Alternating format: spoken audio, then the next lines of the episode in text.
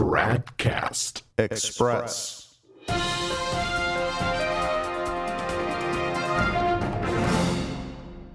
Tradcast Express. It's Thursday, February 9th, 2017, and Francis has once again made a mess, and it is bad.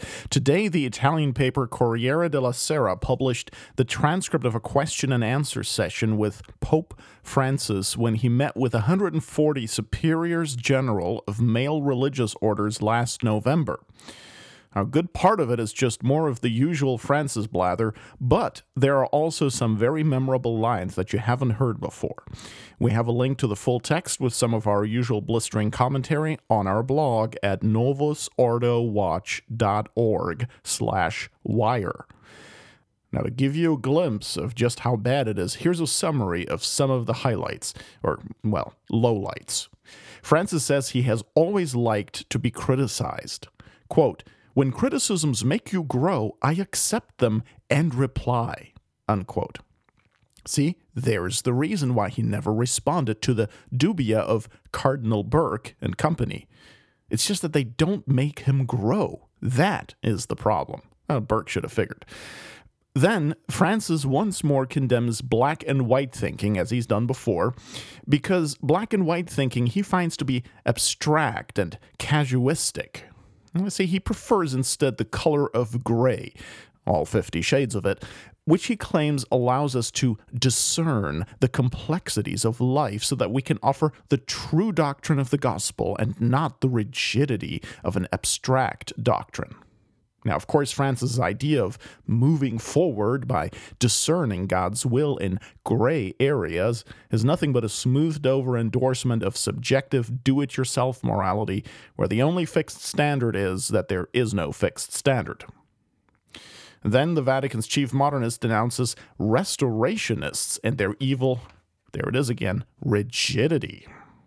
He's talking about the traditional leading religious orders in his own modernist church, believe it or not, he even condemns their relative success in producing vocations, saying that the Holy Spirit, quote, does not follow the logic of human success, unquote.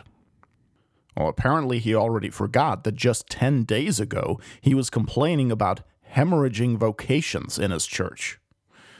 Well, you see, plentiful vocations, according to him, are a sign of triumphalism, and of course we can't have that.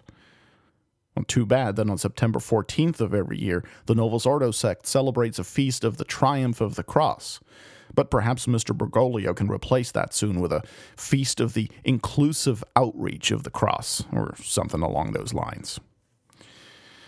But we're not done yet. In his Q&A, Francis also condemns penance.